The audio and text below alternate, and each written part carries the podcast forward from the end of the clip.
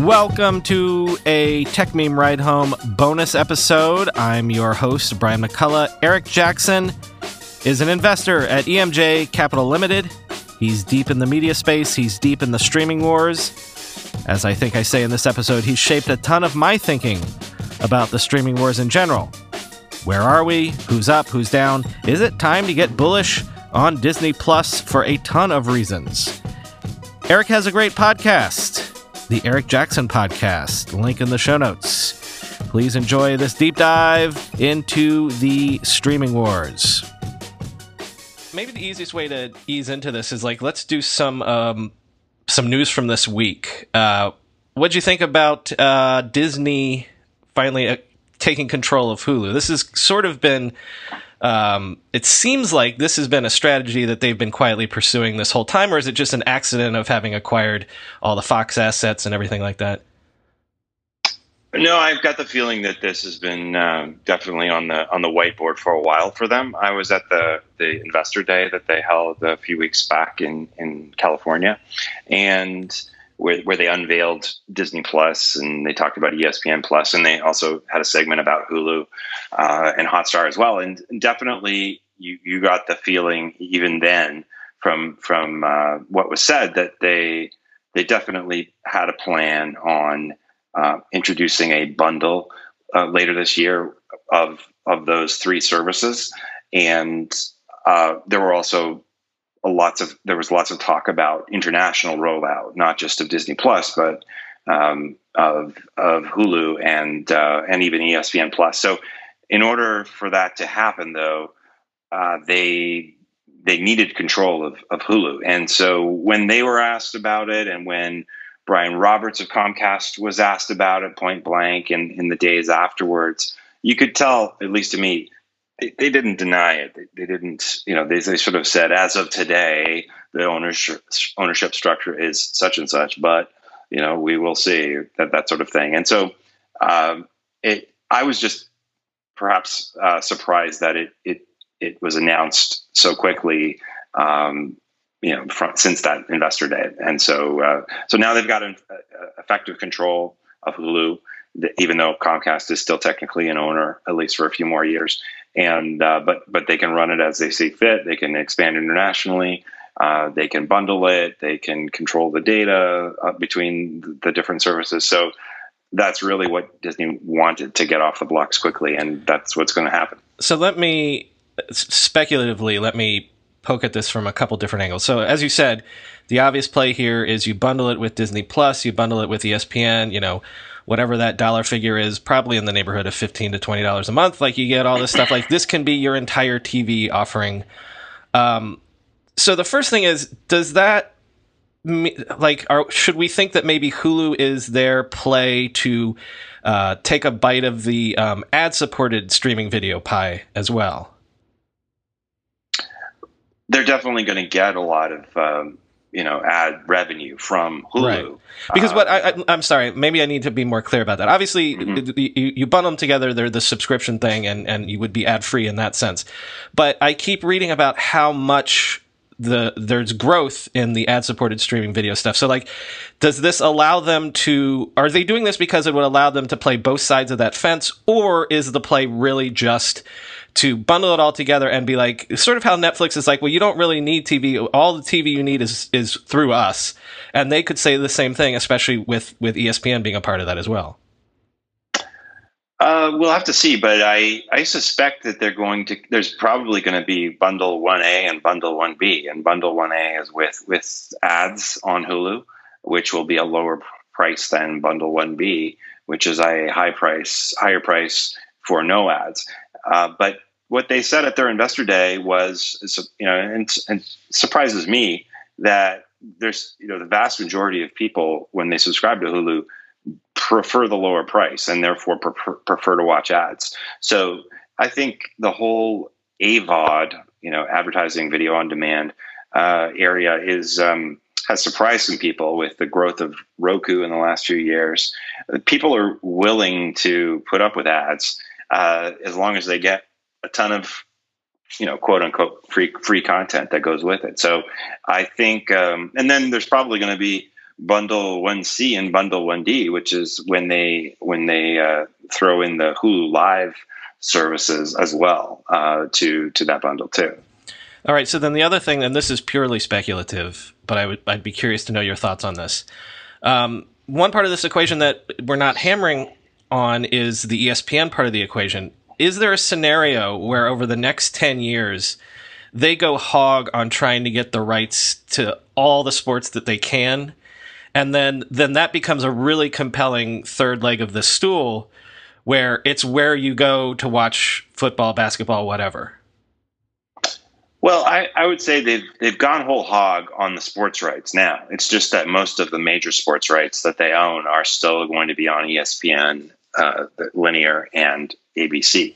Uh, so I think uh, you know I guess the question then becomes when over the next ten years is it going to flip that they're you know people are just not going to put up with linear anymore and want everything on on uh, on OTT or streaming, and nobody knows. And but I think the whole you know part of Disney's thinking is that now they've got a hedge with ESPN Plus that they have this streaming service, which is a heck of a lot more compelling uh, than I thought it was going to be a year ago when they first launched it. Even though it's still got lots of niche stuff, um, it's got really interesting original content, the 30 for 30, the Peyton Manning breaking down NFL plays, Kobe Bryant talking about basketball plays. Then it's got unique sports rights that are going to be interesting for dedicated viewers in everything from boxing to soccer to Ivy League football and all this kind of stuff.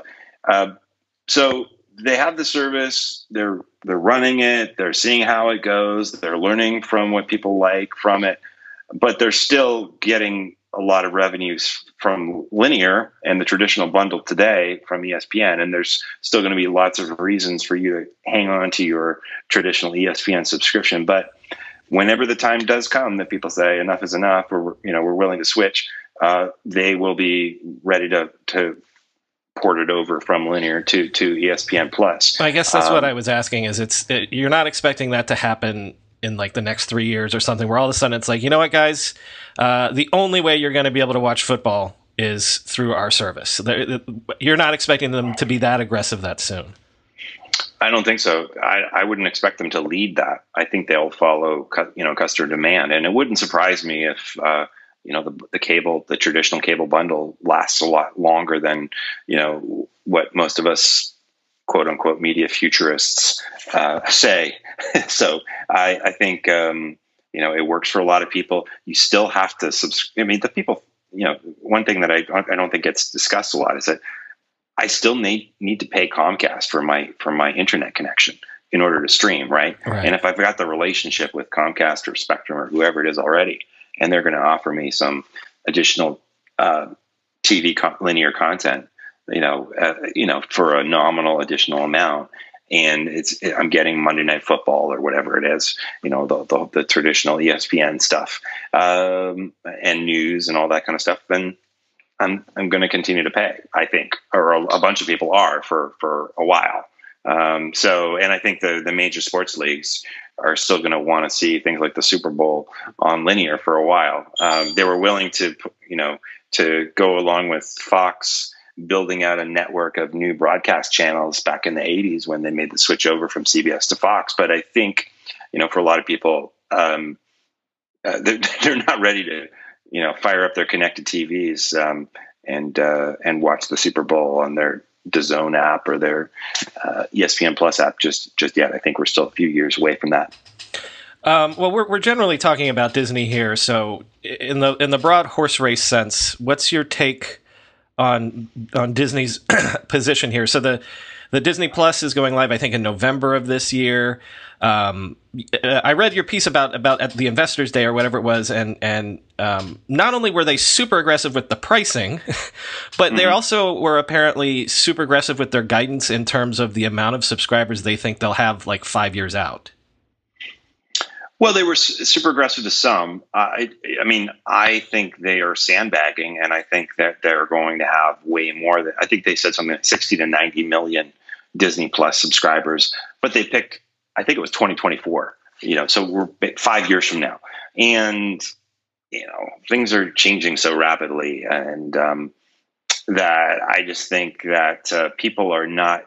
I think a lot of Wall Street analysts they look at what Netflix how, how Netflix's su- subscriber growth has has grown historically, and they've sort of said, okay, well, I'm just going to take that graph and I'm going to plot it from starting today with with Disney Plus having zero, and I'm going to th- imagine that it's going to ramp up in a similar slow and methodical fashion, and then eventually there'll be a hockey hockey stick curve five to eight years from now. But the world is a lot different today than it was in 2010 or 2012 or whatever, uh, when uh, streaming was just getting started for Netflix. So I just think the world is a lot, a lot um, more ready for Disney Plus. I think there just are going to be there are going to be a, a, lot more people that jump on board very quickly. Uh, so to me, I I think uh, they'll they'll far exceed 90 million, and that keep in mind that's global. that's not just that's not U.S. Um, right, a lot of overseas by, subscribers. By, yeah, by, and they said they they, they predicted two thirds of their subs would be international versus U.S., which is um, I think a similar kind of skew for Netflix. Uh, so I, I think they're going to be well above that by 2024. I can't believe I've been a professional podcaster for nearly two years, and this is my first Audible read. I am a fanatical Audible customer. How is it that I read everything that I read every day? Easy. I buy the audiobook on Audible, I buy the Kindle book on Kindle, and I sync them up. I'm either reading or I'm listening all day, every day. I'm doing one of the two. And then, this is also my secret weapon. I've been an insomniac for my entire life. I cured that about five years ago when I became an Audible subscriber. Here's what I do I get a history book on a topic that I'm interested enough in, but not so interested in that it will keep me awake. So then I set the 30 second timer on my Audible app. I press play and I listen. It turns off my brain. I learn some stuff and I wake up in the morning rested. I am not making that up at all. I do that every night. I'm about to do it tonight. Do my insomnia life hack for yourself. Start a 30 day Audible trial, and your first audiobook plus two Audible originals are free. Visit audible.com slash techmeme or text techmeme, T E C H M E M E, to 500 500. Listen to the book that I'm re listening to right now, The Perfectionists How Precision Engineers Created the Modern World. Visit audible.com slash techmeme or text techmeme to 500 500. I've personally used Instacart for years. Instacart really took off right when we first had kids, and frankly, I can't imagine raising kids without Instacart. We got an Instacart delivery just this morning because we were out of morning yogurts for the kids, and my mom is coming to town this weekend, so we just needed to load up on stuff. Instacart can get you groceries delivered in as fast as one hour or at a time that works with your schedule. Instacart is available at your favorite stores, groceries delivered from local and national retailers, and you're totally in control. Get the Instacart app or go to instacart.com and shop the groceries you need from your favorite local retailers, like we did this morning. Try Instacart and get $10 off your first order. To get this limited time offer, go to instacart.com or download the mobile app and enter my promo code RIDE at checkout. That's $10 off your first order today at instacart.com or through the mobile app. And don't forget to enter my code RIDE. Instacart.com or the mobile app with my code RIDE at checkout. Am I wrong in thinking that Bob Iger deserves more credit for maybe kicking off these streaming wars? I mean, I can remember it wasn't that long ago when people like me were screaming that there should be an ESPN streaming offering, and it, it seemed like that was something Disney would never do. So on the one hand, it's it, it feels kind of like they turned on a dime, but then as you pointed out in one of your pieces, that like if you if you look backwards, like what Disney is about to pull off right now has been you know years in the making, and it's all been about you know Iger putting together the pieces that even make this possible. I think I think Iger is fantastic. I I'm a shareholder in Disney, and I personally, I, you know, I wish he would. I, I wish people would. It, it, seems like only the journalists in the world constantly bring up when when are you going to retire? When are you going to retire? Um, and they talk about and they write articles about how he's almost retired. I forget how many times now, two or three or four, and um, and he's put it off. you know, if it was up to me, the guy would work another, I don't know, 10, 20 years. I mean, you see him, I don't, I don't know how old he is, but he, he looks a heck of a lot more in shape than, than I do. so he looks like he's, he's, he's good to go for a long time. I think he's, so I think he's a great CEO. I think he's a great communicator and lots of people love him. Lots of, uh, analysts love him, shareholders love him but I don't think he's perfect, and I don't think he's handled this transition perfectly. Um, and uh, none of us has has crystal balls, so we we you know uh, I, I, think we have to you know cut him some slack. But I I think uh, you know it's worth remembering that, um, and there's a good um, article in I think it's the information that sort of talks about some of the behind the scenes dynamics that have played out over mm-hmm. the last five years at Disney, where some of the lieutenants, people like Kevin Mayer and, and others were, were sort of advocating a, a more aggressive push on on on going into Disney Plus and streaming. And it was Iger who who basically made that last deal with Netflix um, uh, to kind of choose to keep Disney content on there for another, I don't know, whatever it was, three, three to five years additionally for, for hugely profitable um, uh, revenue uh, in exchange. And then, but, but he also deserves credit for um, however many years into that new deal, uh, deciding no, that you know the world is changing too too quickly, and we have to we have to get on this and we have to acquire BAMTech so that we have this infrastructure in place to do streaming. And we have to terminate our deal with Netflix. We have to go out and buy back the uh, the rights to the original Star Wars movies that we licensed to Turner to show until early 2020s, uh, so that they'd be exclusive on this new service. So I think once he made the decision to go whole, you know whole hog, like you were saying, into streaming, see, he's definitely been supportive and he's definitely kind of gotten everyone pointed in the right direction. Um, but you know, he was he was trying to feel his way. He was he was trying to um, balance the the tr- traditional ways that he, as a as a media executive, um, got rewarded, which was increasing EBITDA every year, and um, and and sort of say, well, no, we've got to change more to a Netflix model where you know we're not going to make a lot of profits from the streaming service. And that doesn't matter. What really matters in the long run is can we acquire this huge global um, uh, millions of, of subscribers that are going that we're going to learn about that we can kind of not just bundle other things like hulu and espn plus with but we can eventually start to kind of use our understanding of what they like and build it into our parks and build it into our consumer products and our cruise lines and all this kind of yeah stuff. let me so, let me interrupt you there because i don't remember if i listened to it on your podcast or I, I, read it. Maybe it was a medium piece or whatever. But one of the one of the greatest things i've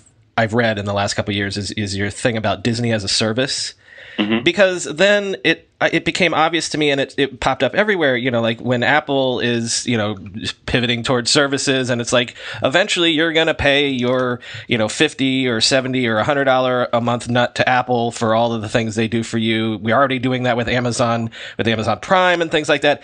And so again, bizarrely, well, maybe not bizarrely, but like Disney seems to be well positioned to be able to be one of the players in this new game of everything as a service, everything subscription revenue, they can they can go toe to toe with Apple and Amazon and everybody, and and that's kind of amazing. Yeah, and I want to give credit to Matthew Ball from who writes for Redef. Uh, he's also Agreed. he's also um, he he wrote about Disney as a service in an article before before I did. I think mine mine was a little bit more investory focused than than his was, but I, I think we were kind of coming at the same the same uh, ideas though, which is that yeah, you're right. They Disney has uh, these very unique assets, um, the parks, the consumer products, the the history, the um, you know, obviously the content that they've bought and th- things like Lucasfilm and Marvel and uh, Pixar and, and all their you know original Mary Poppins homegrown type content as well that that generations of people are familiar with um, and love and and so that those are very powerful assets and uh, and fr- you know frankly ones that I think uh, Netflix can can only dream about. Um, I I think you know I don't often you know disney plus gets gets written about like you know is it going to kill netflix or, or, or vice versa and I I think Netflix is they're they're they're the they're the gorilla in streaming. They're going to continue to be. Uh, Disney Plus is not going to surpass them. Netflix is going to continue to be very successful and grow.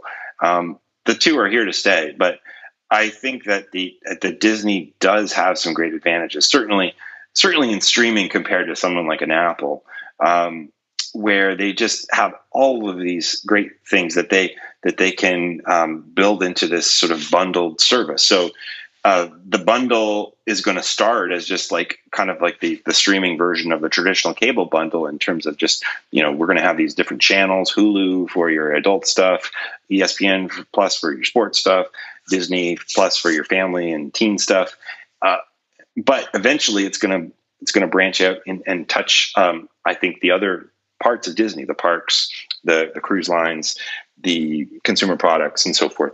And so uh, and uh, and that's uh, you know one of the, the points that I was trying to make in in my article, which I think was a little different from Matthew's point, was that from a just from an investor perspective or from a, from a Bob Iger management perspective, I, I, there's nothing more that I think could help Disney's stock value than to do that. Because if you just look around the world today and you look at whether you know software companies whether it's like a microsoft or an adobe um, or some of the, the you know salesforce.com these companies are all have very very high valuations on a sort of a price to sales basis and some people who are more more traditional value stock investors say hey this is this is not right. This they should be valued on profits. But I think the market is very wise in giving them such a high valuation because basically they're saying that these these are subscription services. And these you know microsoft has turned itself into you know you always you're paying this sort of regular subscription service to have office and to have outlook and to have all these other things. And it's going to be the same for disney and and other businesses who kind of choose to, to look at the world this way. If if if I, if I as a parent of, of a bunch of kids um, you know, in my family, we decide, you know, I want to have this regular relationship with Disney where 100%. I want to always be able to stream the content, you know, to t- today it's my girls are clamoring for the Little Mermaid, but mm-hmm. next week it'll be the, the latest you know version of the Avengers that's coming out or whatever. And you know next uh, next month uh, we want to go d- to Disney World or something like that. You know I, I'm I, I'm going I, I want to have this ongoing relationship, and if Disney's able to cater to that and to delight me with all different kinds of options on a regular basis, uh, the market is going to look at that as a very powerful kind of ongoing relationship uh, that that it, it, it just gives Disney a, a high a, a, higher multiple for compared to the traditional uh, relationship where every once in a while I go to Walmart, I buy my DVDs, and I come home and, I, and my kids watch them for a while. But and maybe I go to Disney World this year, but I might not go back for you know it becomes a much more predictable uh, relationship in a, in an ongoing subscription service world, and the market is willing to assign more value to that to the company.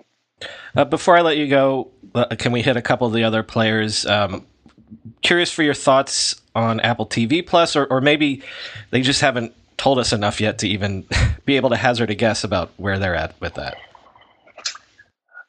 I've been frustrated with Apple. I, am I'm, I'm not a shareholder currently. I mean, I was for a long time. Uh, I think that their their whole video event was sort of a mess. I think they, you know, they thought that if they just threw some of their money around at some of these big stars like Oprah and Steven Spielberg and Reese Witherspoon, um, that it was just going to, they were going to be able to put some content on there that would be compelling enough to kind of get people's attention. But um, and we'll still have to see. You know, it's it, it still might. They haven't released anything yet, but uh, I think what you know the sense that I got from watching that presentation was just how far behind they are people like Netflix and people like like Disney in terms of you know stockpiling content that they're going to be able to show in, in in such a way that you know if Disney Plus is get is asking me to pay uh, whatever it was six bucks or no, seven bucks or something a month like and they're I'm getting all Star Wars, all Pixar, et cetera, et cetera. Like, what, how, what, how can Apple expect to, to charge me anything, anything for right. for a, a, couple of shows, basically? So um, now, you know, none of, none of us probably six, seven years ago would have expected Netflix to be able to uh, churn out the content, the amount of quality content that they have over the last few years. Everybody, you know, who worked for a Hollywood studio would have said, "Oh no, it's a black art. It's so magical. These, you know, Silicon Valley types are not going to know how to do this." And guess what? They figured it out so quickly. So, you know, maybe Apple still will. I, I just get the impression that Apple has this very go slow approach. We don't need, you know, the house isn't on fire. We're printing money we can take it slow. You know, we don't need to buy Netflix right now. We don't need to buy Disney. We'll just figure it out. We'll just sort of plod along. We did we did that in Apple Music, and even though people made fun of us and, and said we're not as good as Spotify, look look at us now.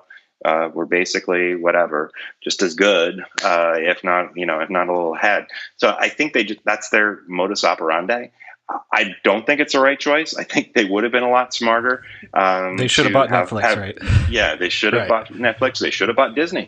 Yeah. Um, uh, a couple of years ago, when they and you know before they embarked on their whole cash, you know, dividend debt buyback thing. I mean, I I I don't think they've gotten much out of that. I think they would have been much better served from doing a mega acquisition like like one of those companies. Super quick. Um, so the whatever the Warner Media streaming it, like that's coming from AT and T, right? And so it's gonna be like like TNT, TBS, because uh, I saw like uh, Conan talking about that this week, and so and HBO in theory, like, do we think? I guess what I'm most curious about is is HBO just going to be subsumed into whatever that becomes, or do you think HBO will will always still be its own separate service offering, product offering? Right now, I'm very skeptical about the future for whatever they're going to call it Warner Media Plus or HBO Max or something. I forget what it is now. I, I just, I mean, right, it, they don't seem to be off to a great start with, um, you know, licensing, continuing to license friends to Netflix for for money rather than make it exclusive on this new service. Um, you know, basically, uh, all these people leaving Turner and HBO. I mean, you know, every all of us, uh, you know, is replaceable, but they're, they're losing some pretty quality people, and so you have to wonder: Are they going to be able to find the next Game of Thrones or you know Westworld or what have you? So, um, I, there's a lot of question marks there, and um, you know, it, it's uh, we'll, we'll, have to see. I mean, uh, the phone company running things. I mean, you only have to look as far as Verizon and their whole Yahoo stuff, and right, uh, kind of to, to, to, get a little nervous about uh, whether they're going to be able to pull that off. Well, okay, okay that, that leads perfectly into my final question then. To what degree is everybody jumping into the streaming wars? They have to know, as everyone's already screaming about and tearing their hair out about, like we're not going to all subscribe to 10 different services right and and and mm-hmm. to some degree they're not stupid they know that so how much of it is people think they, that their streaming offering can win and how much of it is it's a strategic thing. You feel like you have to have a distribution platform otherwise people are afraid they would like lose control of their own destiny or something. Um yeah i mean i think you, you you've nailed it there. I think they feel like they've got to have something. Um because otherwise, yet, you just become a company that produces the shows that then you have to then sell to whoever ends up being the, the winning platforms. Yeah, yeah, that's right. Or you exit I mean, the business entirely. yeah, I mean, uh, and uh, I guess people like Viacom are going to be like try to be this arms dealer uh, to sell to whoever, and, and, there there probably will be others. Uh, but yeah, no, it's it's going to be super expensive for those folks uh, who want to get into streaming, and and the biggest thing is like the customer acquisition costs. I mean, that's that's a big advantage Disney has. Like everyone knows their content, so you, you don't really have to see a lot of bus shelter ads uh, about Disney Plus to kind of get it and understand what it is, and and kind of make a judgment in your mind whether you're going to subscribe to it. But like a Warner Media Plus offering or whatever they call it, H- HBO Max, I mean, that's probably going to cost more money to kind of educate people on why they need that service to be part of their bundle. You, uh, you, you joke that they should just call it Friends Plus or something like that. Right. Yeah. I mean, everyone seems to be calling their service Plus, so they might as well go with the kind of the you know the NBC Universal should call their service Office Plus. Uh, Warner should call it Friends Plus because you know at the end of the day, the, the, reason why we subscribe to any of these services is probably one hit show, uh, whether it's uh, Handmaid's Tale or Game of Thrones. So um, those are the be- best assets that NBC Universal and and Warner have. Um, whether it's going to be enough to you know to to get you know make your top five streaming services is up for debate. And so I, that's another reason why I do like the Disney approach because they're trying to say, well, you're going to have to have Disney Plus, and if you're getting that anyway, why don't you get our mini bundle of the Hulu and the ESPN Plus? Um, as well. And you know they're betting that a meaningful number of their of their Disney Plus subscribers will say, "Yeah, why not?" Um, just as has happened in the cable cable world.